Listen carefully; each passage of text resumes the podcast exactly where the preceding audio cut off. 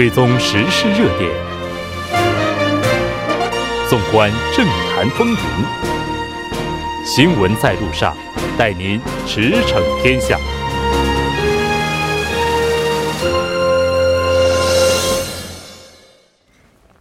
新闻在路上，带您驰骋天下。欢迎回来，这里是正在为您直播的 TBS EFM 调频一零点三。新闻在路上。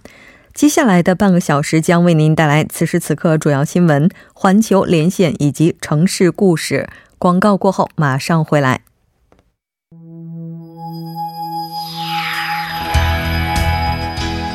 您正在收听的是 FM 一零一点三首尔交通广播新闻在路上。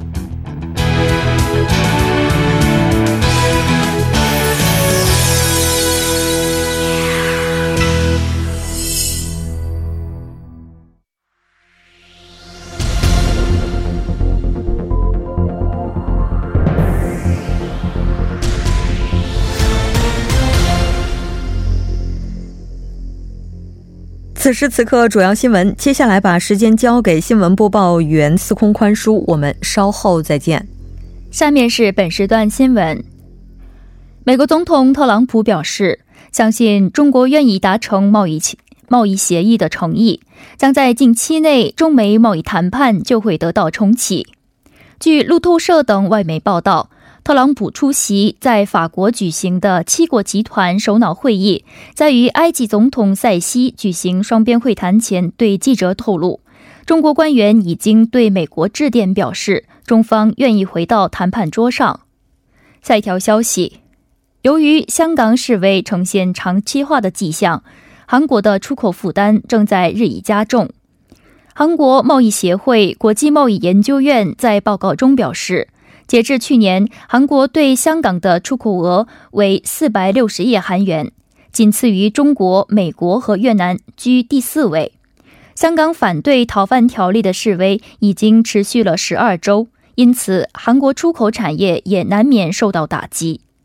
下一条消息，日前一非法偷渡团伙被抓获。该团伙将数十名欲在韩国就业的外国人装扮成皮包公司的客户，涉案金额高达数数十亿韩元。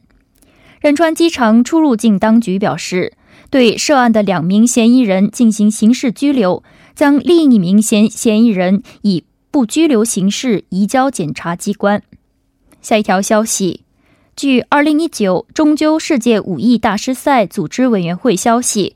本届大赛共设二十个项目，世界顶级水平选选手将大批参赛。截至二二十六日，共来自一百零七个国家和地区的两千四百二十八名运动员报名参加，其中世界排名前八或最近三年在世界大赛或各大洲大赛中获奖的选手比重达到百分之十五点二。以上就是本时段新闻。环球连线带您了解全球最新资讯。接下来马上连线本台驻济州特邀通讯员李小雪，李记者你好。主持人你好，非常高兴和您一起来了解济州的最新资讯。那我们先来看一下今天您带来的第一条消息：济州公交车改革两周年的小结。呃，是这样的，呃，昨天呢，八月二十六号，呃，距离济州的公共交通改革是已经过去了整整两年。呃，这之前延续了三十年之久的公交系统的大换血，也是在济州社会引起了不小的关注与轰动。呃，舍立公交专用路线与换乘中心，也是袁喜龙道知事连任竞选成功后的第一个政绩。也可通过这些举措，看出济州政府整治汽车过多与交通难题的决心。呃，我们可以一起来回顾一下两年内政府都做了哪些工作。呃，然后各方面对这次改革的评价如何？嗯，那刚刚你也提到了，说这个到昨天哈，距离公交改革呢是过去了整整两年。那具体的情况，我们也请您来详细的介绍一下。嗯，是这样的，由于济州岛有着特殊的火山岩地质层，是无法修地铁的，因此在这里呢，所谓的这个公共交通系统也就被默认为是公交车。呃嗯，公交车公交车的一个系统，嗯，在二零一七年呢，目标为更快、更舒适、更经济的冀中公交系统改革。嗯，是在八月二十六号拉开了帷幕。嗯，全新的公交乘坐方法与路线，嗯，开始全面施行。公交系统全面改革的具体内容如下：嗯，开设换乘中心，并整顿换乘公交站，增设车辆班次，并优化设计，更新公交信息系统，并增设了配套的相关设施。呃，设置了快速的这个快车快车道路线。并优化了一些其他的公交车路线，简化了公交的缴费系统，设置了换乘优惠等，嗯，成体系性的一些运营的一些细则。呃，运营呢还新招了八百余名工作人员，嗯，缴纳一千二百韩元就可以乘坐市区内所有的公交路线。新设的十二条快线公交将大幅缩短乘客从济州机场出发，嗯，直达西归浦市的时间。一小时以内呢，就可以去到济州各个主要景点。嗯，另外，在改革后的这个公交车呢，是被粉刷成了四种颜色：红色将为快线公交车，蓝色呢是为主线，嗯，主要的这个干线公交车，绿色为支线公交车，黄线呢则为观光旅游，嗯，游客准备的这些换乘的公交车。嗯，新的这个公交乘坐方法与宣传材料，呃，是很快，就是在二零一七年的两呃两个月之后就已经完成了。嗯，但是这个整顿车道的施工呢，是两年间一直在一直在持续的这个升级改造，一直在持续。呃，而一面级别的这个换乘站呢，还是嗯这个过嗯这个升级还是在持续过程中。大部分的公交车站都可以提供免费 WiFi 的信号等便民服务。原本的这个公交车的民营公司将转为呃，已经是转为了公共企业，也就相当于国内的事业单位的这样一个运营的制度。嗯，是的。可能其实对于不少去济州旅行的朋友来讲哈，大家可能更熟悉的是这种租车服务。对于公交车的话，大家可能总是有一种这个先入为主的观念，就认为可能在这种旅游城市，公交可能不是特别的方便啊，特别是在岛内的话。但我们看到说这个改革，应该说也是突出了便利、快捷等等。这些特点，那也希望大家就是能够更好的了解，那它也是能够为我们的出行带来更多的便捷。那我们看到，应该说为了迎合整个济州公交系统的全面改革，到政府呢还对济州地区的道路状况进行了重新的规划，包括在这个道路上，它也是有颜色去进行标志的，是这样吗？嗯，对，是的，嗯，像你刚才提到的，因为济州岛是要做这个，呃，它的口号是要建立一座，呃，建立成一座国际性的，呃，旅游旅游城市。那这个大众交通，尤其是这个公交系统的这些信息，呃，便利程度是直接关系到了这个各个旅呃游客来济州旅游的这个满意度。嗯，所以其实。现在最显著的就是游客来到济州能感受到的一点变化，就是你刚才提到的这个道路上的蓝线标志。这个蓝线的标志就是，嗯，公，嗯，就是在繁忙的交通繁忙的这个时段呢，呃，设立的这个公交车优先的专用车道。呃，就是在这个交通上下班交通比较繁忙的时段，像早上的七点半，嗯，到九点半，然后下午的四点半到，呃，十九点半这个时段呢。嗯，只有公交车会，嗯，在嗯，只允许这个公交车以及一些大型巴士在这个蓝色线以内的专用车道进行行驶，嗯，这样也就提高了这个呃大众交通手段的呃速度与使用的这个效率，鼓励大家多乘坐公交车。是的，那我们也看到这个改革应该说取得了非常明显的收效哈，就是乘坐公交出行的人数是出现了明显的增加。嗯，是这样的。根据这个统计数据显示呢，改革后的这个公交路线是有大幅的增加，运行速度提高，乘坐的人数是也有一有一个大幅的增加。两年以前呢，济州公交系统的年乘客呃人数是为两千七百六十九万多人。嗯，改善以后呢，这一数据是提高至今年的三十一万，嗯，三千一百六十一万人次，嗯，增幅是达到了百分之十四点二。呃，那么每日的平均乘客是从十五万三千人提高至十七万四千六百六十六人，每天是也是增加了这个近两万人次。嗯，公共交通的基础设施是也在持续增加的。嗯，公交车车辆由先前的五百五十六台增加至现在的八百八十五台，在编的驾驶员以及这个运营系统的工作人员也是由六百七十一人增加了近两倍，达到了一千六百八十人。呃，另外呢，像公交车站站台也是由之前的三千多处增加到了三千六百多处。嗯，公交路线呢是由之前的八十九条，嗯，增开至一百九十二条。嗯，基本是实现了全岛各村各景点之间通车的这样一个目标。嗯，是的，我们看到社会评价方面，乘客对公交出行的满意度也是大幅提升。嗯，是这样的，在实施公交车专用优先路呃车道的这个监测嗯监测的数据来显示呢，中央车道公交车平均车速由原来的十三点二公里每小时提高至十九公里每小时，呃，路边车道平均车速也是有了一个大幅度的提升。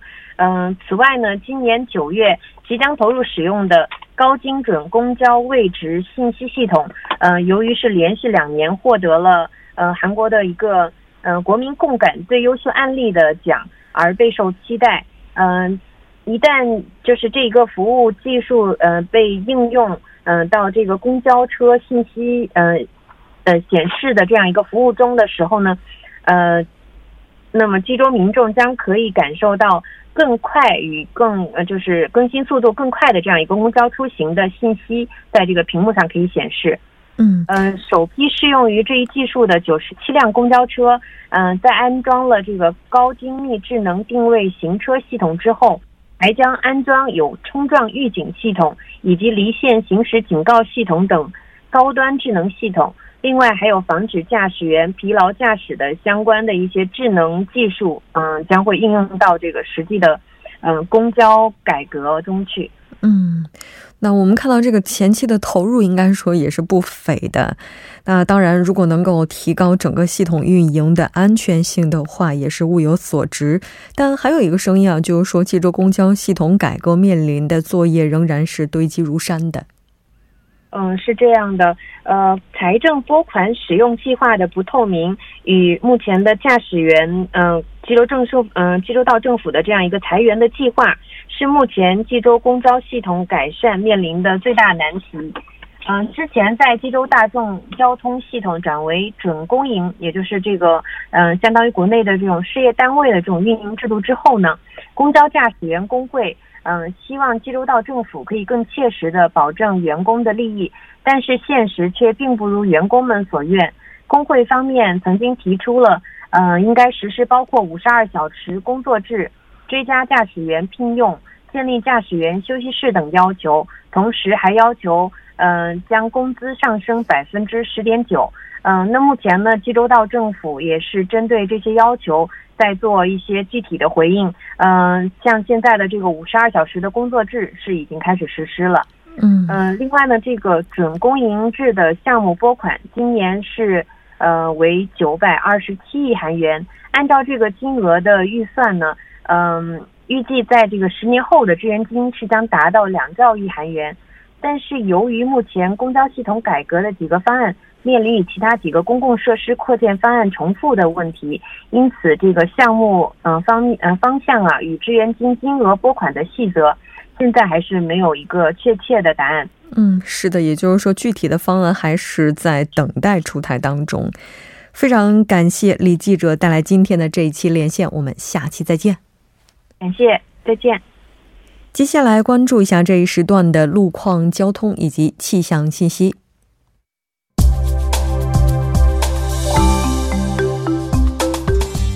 大家晚上好，这里依然是由林燕为大家带来最新的路况与天气信息。现在是晚间七点十四分，我们来关注一下路面上的情况。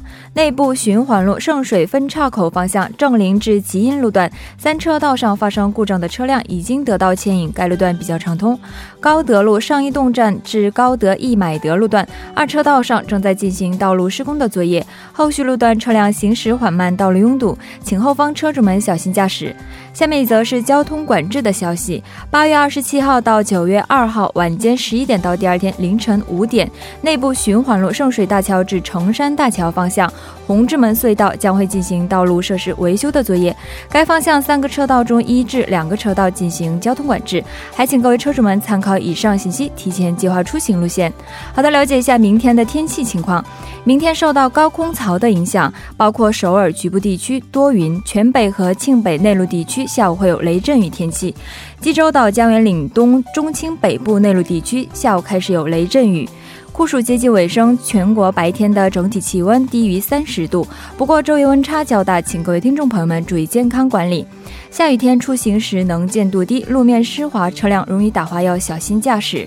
来关注一下首尔市未来二十四小时的天气情况。今天晚间到明天凌晨多云，最低气温二十二度；明天白天多云转晴，最高气温二十九度。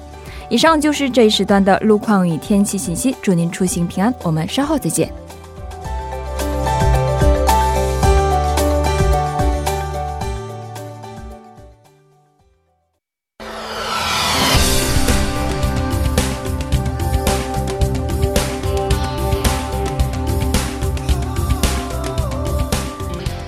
城市故事和您一起探访有故事的城市。接下来马上请出栏目嘉宾，来自携程韩国分公司的经理王聪。王聪，你好。主持人好，听众朋友们，大家好。非常高兴和您一起来了解咱们本周的城市故事。那今天的城市故事，这个您要带大家了解的是哪个地方呢？嗯，很开心呢，同一时间又跟大家见面了。今天呢，我想跟大家还是全罗道的一个地方，一个城市。先揭晓今天的城市，城市呢是潭阳。潭阳啊，对对对，潭水的潭，嗯，阳光的阳，嗯，是，嗯，哎，这个地方真的是，嗯，很特别的一个地方哈，嗯，很特别，嗯，这个地方的话，它在全罗道，这首先我们就不说这个全罗道的这个食品是如此 这这 么是如何美味了哈，对对对，就说这个地方好像，它这个竹子是非常有名的，我记忆当中。对对，所以说今天的我选这个关键词的时候呢，没选特别多，就选了一个词儿作为这个城市的关键词，就是竹子。嗯，就是竹子。对，第一是竹子之乡，然后第二个关键词儿呢，由此呢，我们联系一下我们中国的有一个安吉的一个城市啊，也叫安吉，这个呢也是一个竹子。啊，为闻名的一个城市，这两个城市呢，也正好是友好城市啊。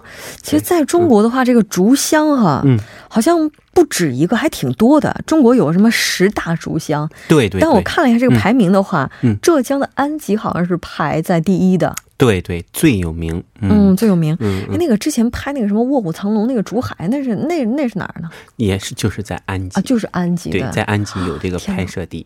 他除了在安吉，也也在这个京都，京都的岚山吧，岚山还是念岚山，岚山记不清了。京京都，日本的吗？啊，对，在日本也拍过，嗯，也有取景地。啊，也有那个竹子的取景。对对，咱是不是说说日本有点不不合时宜啊？这是，咱一码归一码。一码归一码哈，先来说这个潭阳的竹子，行行，因为这个地方我是去过的，它那个竹子啊真的是大片大片的哈，然后它包括有一些这个造造景，就是它这个布景，对对，甚至还布出了熊猫的景，我当时看了之后也是觉得挺感动的，对对对。然后包括去了那个潭阳之后，印象当中好像所有的一切都能够跟竹子联系起来，比如说这个什么竹子的冰淇淋。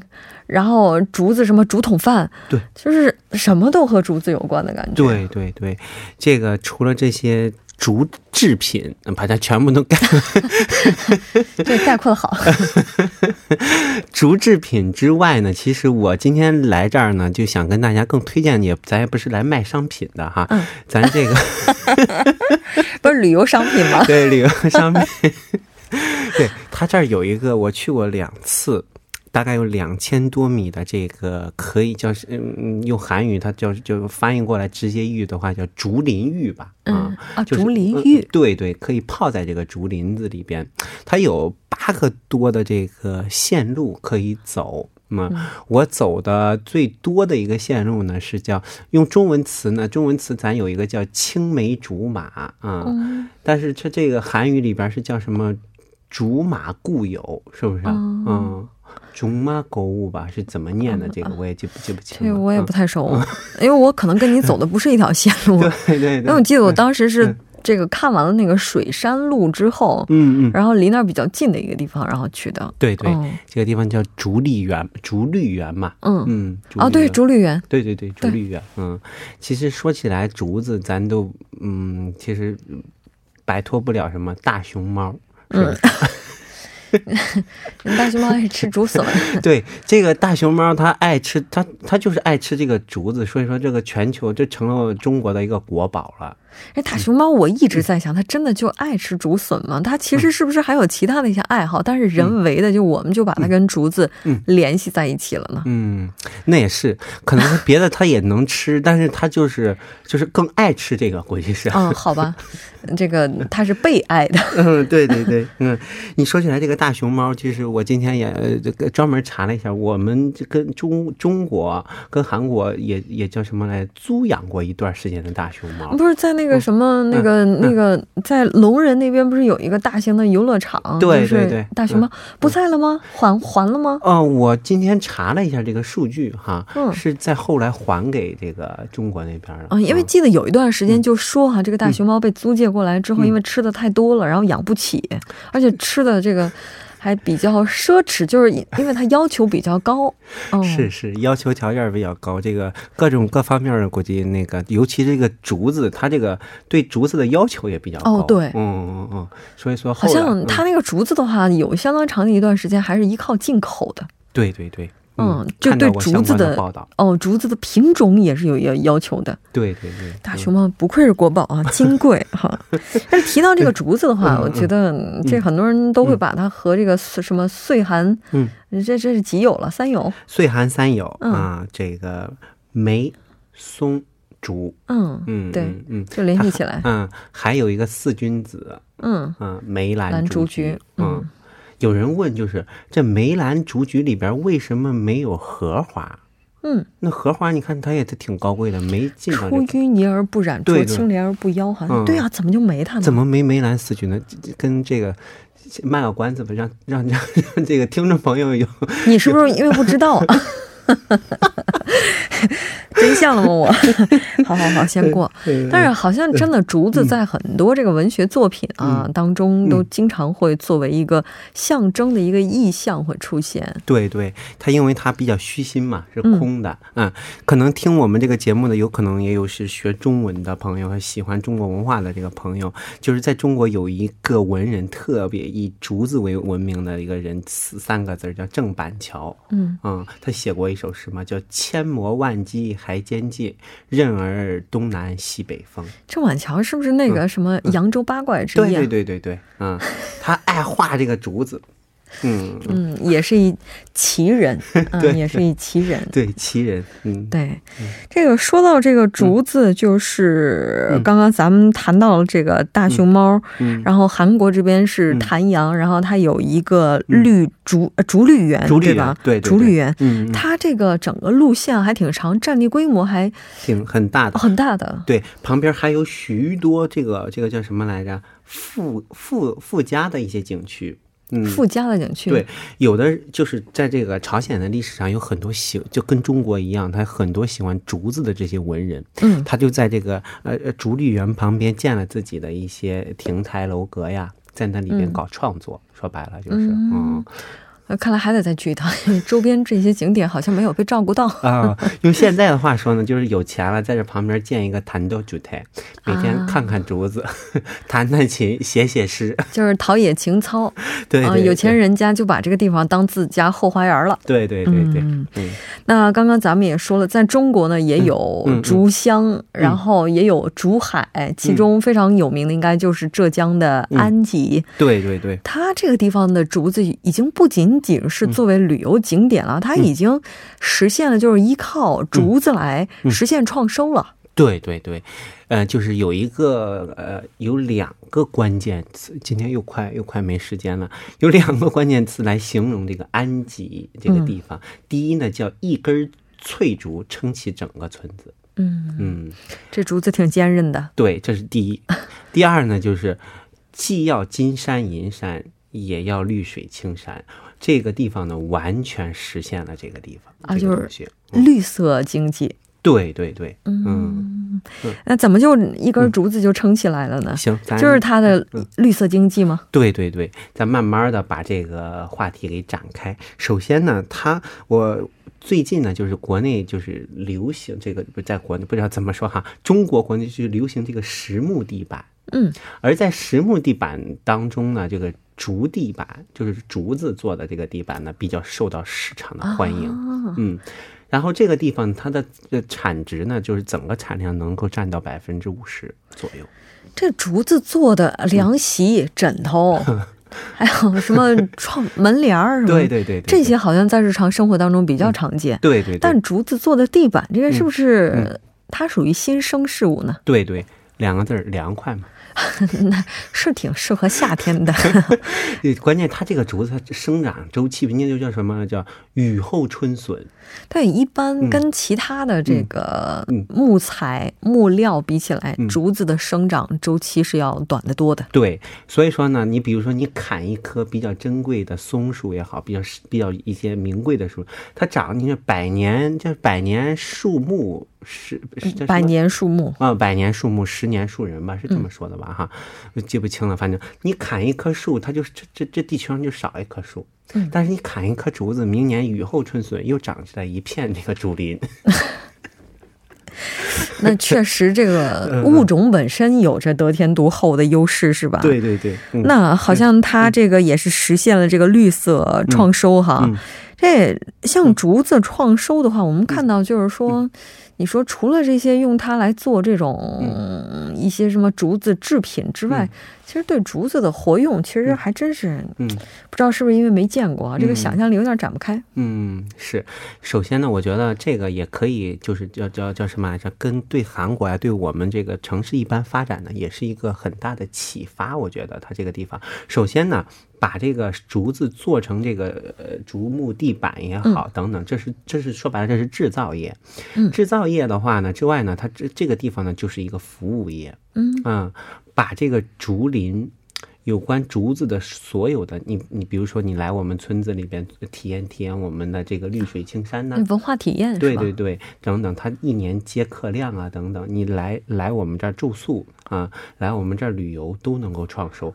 关键很重要的一点就是这边的所有的民宿不提供给住客一次性的用品。